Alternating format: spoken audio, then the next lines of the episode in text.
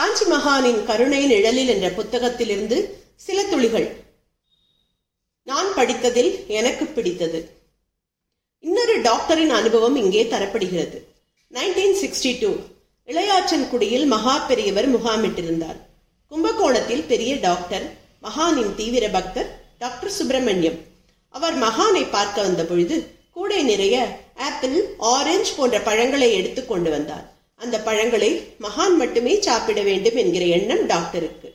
மகான் பழக்கூடையை புன்முறுவலோடு பார்த்துவிட்டு உள்ளே போய் குளித்து பூஜை செய்ய போய்விட்டார். தனது காணிக்கையான பழங்களை மகான் ஏற்றுக்கொண்டார் என்கிற திருப்தி டாக்டருக்கு. பெரியவா உள்ளே போனவுடன் மடத்து ஊழியரை அழைத்தார் டாக்டர். அந்த பழக்கூடையை உள்ளே எடுத்துக்கொண்டு போய் வையுங்கள். கண்டவாளுக்கு கண்டபடி கொடுத்துடாதீங்கோ. இது பெரியவா மட்டும்தான் சாப்பிடணும் என்றார். டாக்டரின் விருப்பப்படி பழக்கூடை உள்ளே போயிற்று. குளித்து முடித்த பின் பூஜை புனஸ்காரங்களை எல்லாம் செய்தபின் மகான் மீண்டும் வெளியே வந்து அமர்ந்தார்.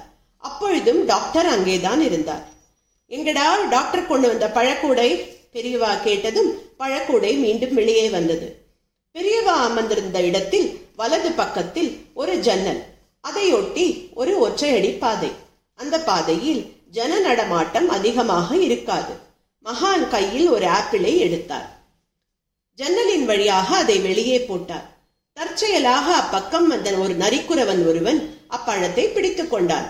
பழம் எங்கே இருந்து வருகிறது என்பதை பார்த்த அவன் சாமியோ என்று பெரும் குரல் எடுத்து கூவ அதை கேட்ட மற்ற குறவர்களும் அங்கே ஓடி வர மகான் பழங்களை ஒவ்வொன்றாக ஜன்னல் வழியாக வெளியே கொடுக்க அதை அவர்கள் பெற்றுக்கொண்டார்கள் கடைசியில் மிஞ்சியது இரண்டே பழங்கள். குறவர்கள் ஆனந்தமாக பழங்களை சாப்பிட்டுக் கொண்டிருந்தார்கள். டாக்டருக்கு மகான் அந்த காட்சியை காண்பித்துவிட்டு எந்த காலத்துல இவ ஆப்பிள சாப்பிட்டிருக்க போறா? பாரு அவ எத்தனை ஆனந்தமா இருக்கா. இந்த ஆனந்தத்திலே கிடைக்கிற திருப்தி வேற எதுல கிடைக்கும் சொல்லு. இதோ இங்கே இருக்கிற ரெண்டு பழங்கள். அதிலே ஒன்னு பூஜைக்கு இன்னொன்று உனக்கு பிரசாதம் என்றவாறு பழத்தை டாக்டரிடம் கொடுத்தார். டாக்டருக்கு மகானின் கருணையுள்ளம் புரிந்தது. அப்பொழுது அவருக்கு மனதில் எந்தவிதமான வேதனையும் இல்லை. தனது காணிக்கையை மகா பெரியவாள் ஏற்றுக்கொண்டதாகவே கருதினார். அதைத் தொடர்ந்து மகானின் ஜெயந்தி தினங்களில் எல்லாம் டாக்டர் நிறைய பழங்களை வாங்கி கொண்டு போய் நரிக்குறவர்களுக்கு அவர்கள் இருக்கும் இடத்திலேயே கொடுப்பதை வாடிக்கையாக கொண்டிருந்தார். இதன் மூலம் அவர் மகானுக்கே சேவை செய்வதாக நினைத்துக் கொண்டிருந்தார் என்பது வரலாறு.